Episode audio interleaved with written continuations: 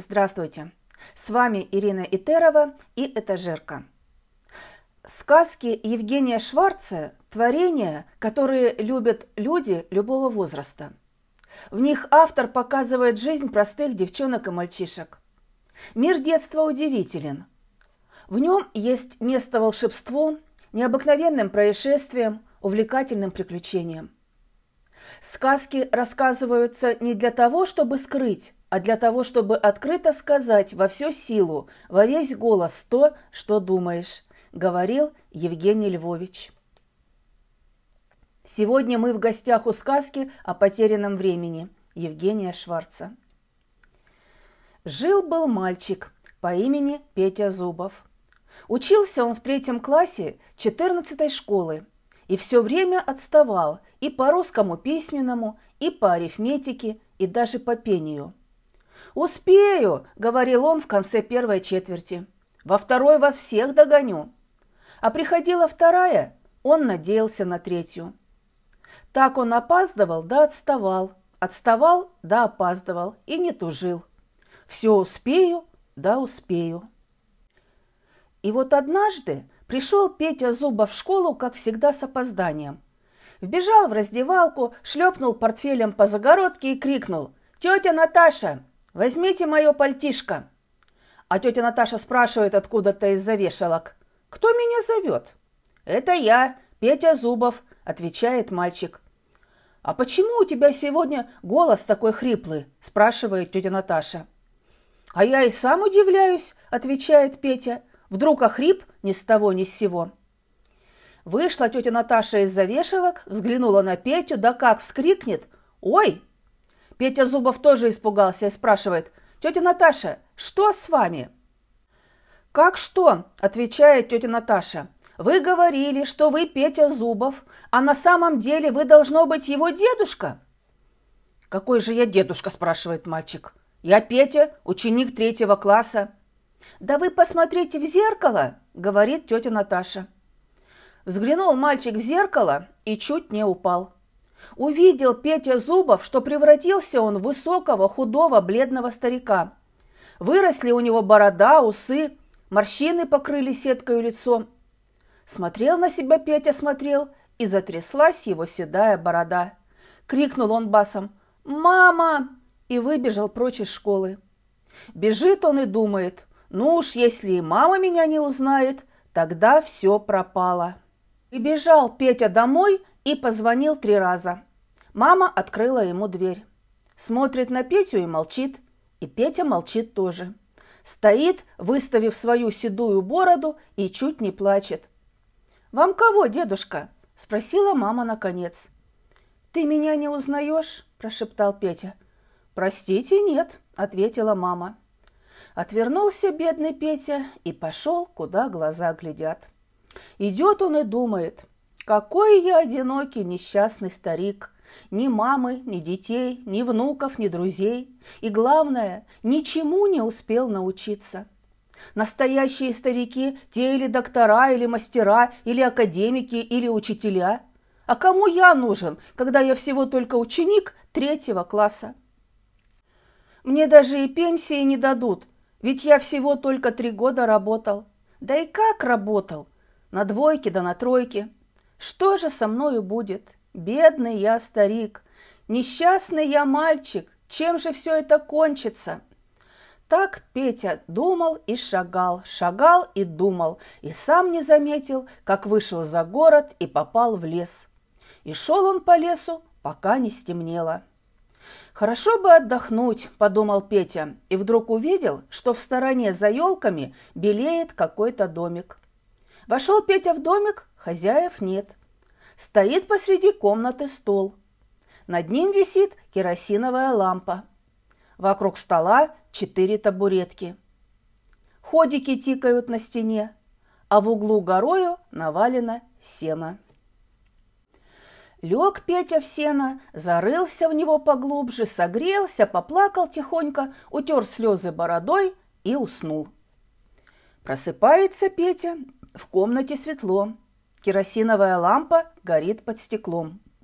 А вокруг стола сидят ребята, два мальчика и две девочки. Большие, окованные медью счеты лежат перед ними. Мальчики считают и бормочут. Два года, да еще пять, да еще семь, да еще три. Это вам, Сергей Владимирович. А это ваши, Ольга Капитоновна. А это вам, Марфа Васильевна. А это ваши, Пантелей Захарович. Что это за ребята? Почему они такие хмурые? Почему кряхтят они и охают, и вздыхают, как настоящие старики? Почему называют друг друга по имени-отчеству? Зачем собрались они ночью здесь, в одинокой лесной избушке? Замер Петя Зубов, не дышит, ловит каждое слово. И страшно ему стало от того, что услышал он. Не мальчики и девочки, а злые волшебники и злые волшебницы сидели за столом. Вот ведь оказывается, как устроено на свете. Человек, который понапрасну теряет время, сам не замечает, как стареет. И злые волшебники разведали об этом и давай ловить ребят, теряющих время понапрасну. И вот поймали волшебники Петю Зубова и еще одного мальчика, и еще двух девочек и превратили их в стариков. Состарились бедные дети и сами этого не заметили. Ведь человек, напрасно теряющий время, не замечает, как стареет. А время, потерянное ребятами, забрали волшебники себе. И стали волшебники малыми ребятами, а ребята – старыми стариками. Как быть? Что делать? Да неужели же не вернуть ребятам потерянной молодости? Подсчитали волшебники время, хотели уже спрятать счеты в стол, но Сергей Владимирович, главный из них, не позволил. Взял он счеты и подошел к ходикам. Покрутил стрелки, подергал гири, послушал, как тикает маятник и опять защелкал на счетах. Считал, считал он, шептал, шептал, пока не показали ходики полночь. Тогда смешал Сергей Владимирович костяшки и еще раз проверил, сколько получилось у него. Потом подозвал он волшебников к себе и заговорил негромко. «Господа волшебники, знайте, ребята, которых мы превратили сегодня в стариков, еще могут помолодеть». «Как?» – воскликнули волшебники. «Сейчас скажу», – ответил Сергей Владимирович. Он вышел на цыпочках из домика, обошел его кругом, вернулся, запер дверь на задвижку и поворошил сено палкой. Петя Зубов замер, как мышка. Но керосиновая лампа светила тускло, и злой волшебник не увидел Пети. Подозвал он остальных волшебников к себе поближе и заговорил негромко. «К сожалению, так устроено на свете. От любого несчастья может спастись человек. Если ребята, которых мы превратили в стариков, разыщут завтра друг друга, придут ровно в 12 часов ночи сюда к нам и повернут стрелку ходиков на 77 кругов обратно, то дети снова станут детьми, а мы погибнем. Помолчали волшебники. Потом Ольга Капитоновна сказала, откуда им все это узнать? А Пантелей Захарович проворчал – не придут они сюда к двенадцати часам ночи, хоть на минуту, да опоздают. А Марфа Васильевна пробормотала. Да куда им? Да где им? Эти лентяи до семидесяти семи и сосчитать не сумеют, сразу собьются. Так-то оно так, ответил Сергей Владимирович. А все-таки пока что держите ухо востро. Если доберутся ребята до ходиков, тронут стрелки – нам тогда и с места не сдвинуться. Ну а пока нечего время терять, идем на работу. И волшебники, спрятав счеты в стол, побежали, как дети, но при этом кряхтели, охали и вздыхали, как настоящие старики. Дождался Петя Зубов, пока затихли в лесу шаги, выбрался из домика и, не теряя напрасно времени, прячась за деревьями и кустами, побежал, помчался в город искать стариков-школьников. Город еще не проснулся. Темно было в окнах, пусто на улицах, только милиционеры стояли на постах. Но вот забрежил рассвет. Зазвенели первые трамваи. И увидел, наконец, Петя Зубов. Идет не спеша по улице старушка с большой корзинкой – Подбежал к ней Петя Зубов и спрашивает, «Скажите, пожалуйста, бабушка, вы не школьница?» А старушка как застучит ногами, да как замахнется на Петю корзинкой. Еле Петя ноги унес. Отдышался он немного, дальше пошел. А город уже совсем проснулся. Летят трамваи, спешат на работу люди. Грохочут грузовики. Скорее, скорее надо сдать грузы в магазины, на заводы, на железную дорогу. Дворники счищают снег, посыпают панель песком, чтобы пешеходы не скользили, не падали, не теряли времени даром. Сколько раз видел все это Петя Зубов и только теперь понял, почему так боятся люди не успеть, опоздать, отстать. Оглядывается Петя, ищет стариков, но ни одного подходящего не находит. Бегут по улицам старики, но сразу видно – настоящие, не третьеклассники. Вот старик с портфелем, наверное, учитель. Вот старик с ведром и кистью, это маляр. Вот мчится красная пожарная машина, а в машине старик, начальник пожарной охраны города. Этот, конечно, никогда в жизни не терял времени понапрасну. Ходит Петя, бродит, а молодых стариков, старых детей нет как нет. Жизнь кругом так и кипит. Один он, Петя, отстал, опоздал, не успел, ни на что не годен, никому не нужен. Ровно в полдень зашел Петя в маленький скверик и сел на скамеечку отдохнуть. И вдруг вскочил. Увидел он, сидит недалеко на другой скамеечке старушка и плачет. Хотел подбежать к ней Петя, но не посмел. «Подожду», — сказал он сам себе, — «посмотрю, что она дальше делать будет».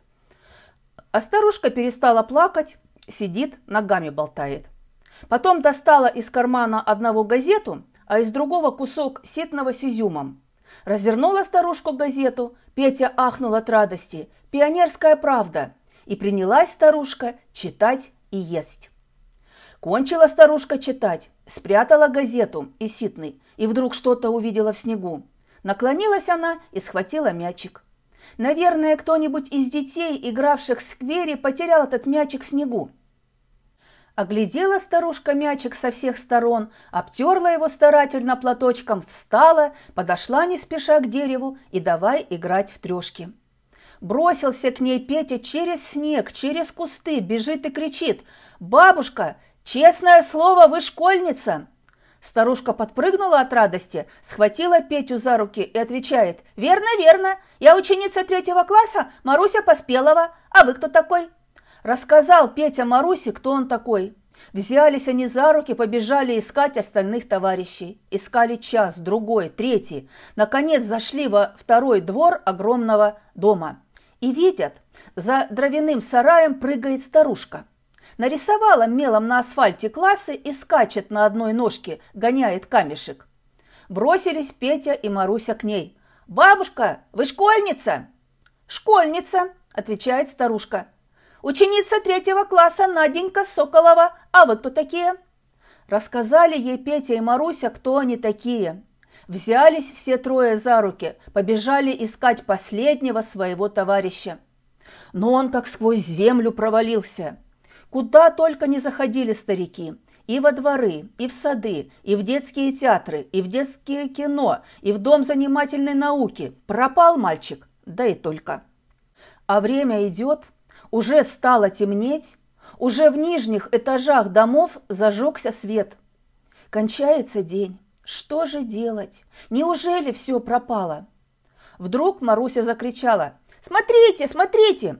Посмотрели Петя и Наденька, и вот что увидели. Летит трамвай, девятый номер, а на колбасе висит старичок. Шапка лихо надвинута на ухо, борода развивается по ветру. Едет старик и посвистывает. Товарищи его ищут, с ног сбились, а он катается себе по всему городу и в ус не дует.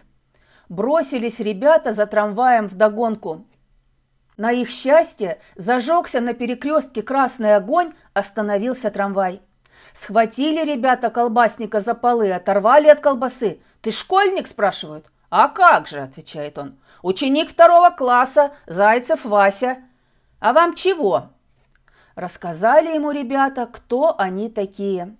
Чтобы не терять времени даром, сели они все четверо в трамвай и поехали за город к лесу. Какие-то школьники ехали в том же трамвае. Встали они, уступают нашим старикам место. «Садитесь, пожалуйста, дедушки и бабушки».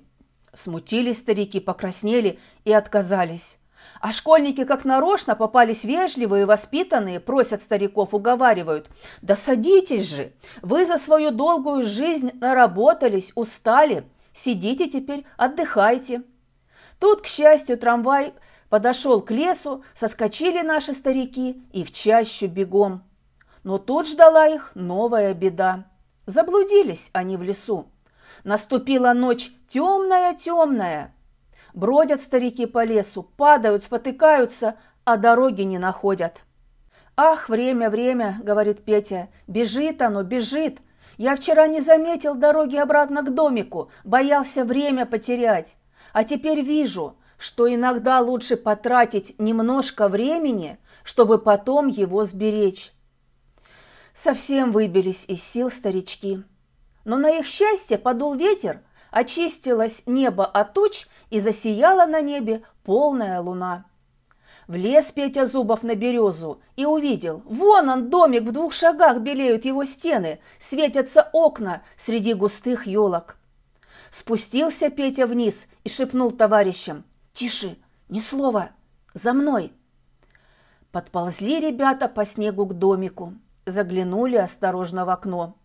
Ходики показывают без пяти минут двенадцать. Волшебники лежат на сене, берегут украденное время. «Они спят», — сказала Маруся. «Тише!» – прошептал Петя. Тихо, тихо открыли ребята дверь и поползли к ходикам. Без одной минуты двенадцать встали они у часов. Ровно в полночь протянул Петя руку к стрелкам и раз, два, три закрутил их обратно, справа налево. С криком вскочили волшебники, но не могли сдвинуться с места. Стоят и растут, растут, вот превратились они во взрослых людей. Вот седые волосы заблестели у них на висках, покрылись морщинами щеки. «Поднимите меня!» – закричал Петя. «Я делаюсь маленьким, я не достаю до стрелок!» «Тридцать один, тридцать два, тридцать три!» Подняли товарищи Петю на руки – на сороковом обороте стрелок волшебники стали дряхлыми, сгорбленными старичками. Все ближе пригибало их к земле, все ниже становились они. И вот на семьдесят седьмом и последнем обороте стрелок вскрикнули злые волшебники и пропали, как будто и не было их на свете. Посмотрели ребята друг на друга и засмеялись от радости. Они снова стали детьми. С бою взяли, чудом вернули они потерянное напрасно время. Они-то спаслись, но ты помни, человек, который понапрасну теряет время, сам не замечает, как стареет. Вот такая замечательная сказка. Как вы думаете, что может произойти с человеком, который бессмысленно, бездарно проводит свое время, который попросту теряет его? Какой совет дает нам автор? Помни, человек, который понапрасну теряет время, сам не замечает, как стареет. Сказка о потерянном времени – любимое многими поколениями произведение, по которому поставлен замечательный художественный фильм. Посмотрите его обязательно. Прочитайте и другие сказки Евгения Шварца. «Рассеянный волшебник», «Приключения Шуры и Маруси», «Два брата», «Два клена». Они учат бережному отношению ко времени, заботе о близких людях, крепкой, самоотверженной дружбе и умению посмеяться над собой. Возможно, слушателям не детского возраста будет интересно узнать, что со спектакля по пьесе Шварца «Голый король» началась слава молодого театра «Современник». Экранизации пьес «Обыкновенное чудо» и «Дракон» – важные этапы в творческой биографии режиссера Марка Захарова. Несколько цитат из произведений Евгения Львовича. «Я три дня гналась за вами, чтобы сказать, как вы мне безразличны. Мне ухаживать некогда. Вы привлекательны, я привлекателен. Чего же тут время терять?» Пьеса «Обыкновенное чудо». Настоящая война начинается вдруг. Пьеса «Дракон». Из пьесы «Тень». Слушайте, люди ужасны, когда воюешь с ними. А если жить с ними в мире, то может показаться, что они ничего себе. Из пьесы «Голый король».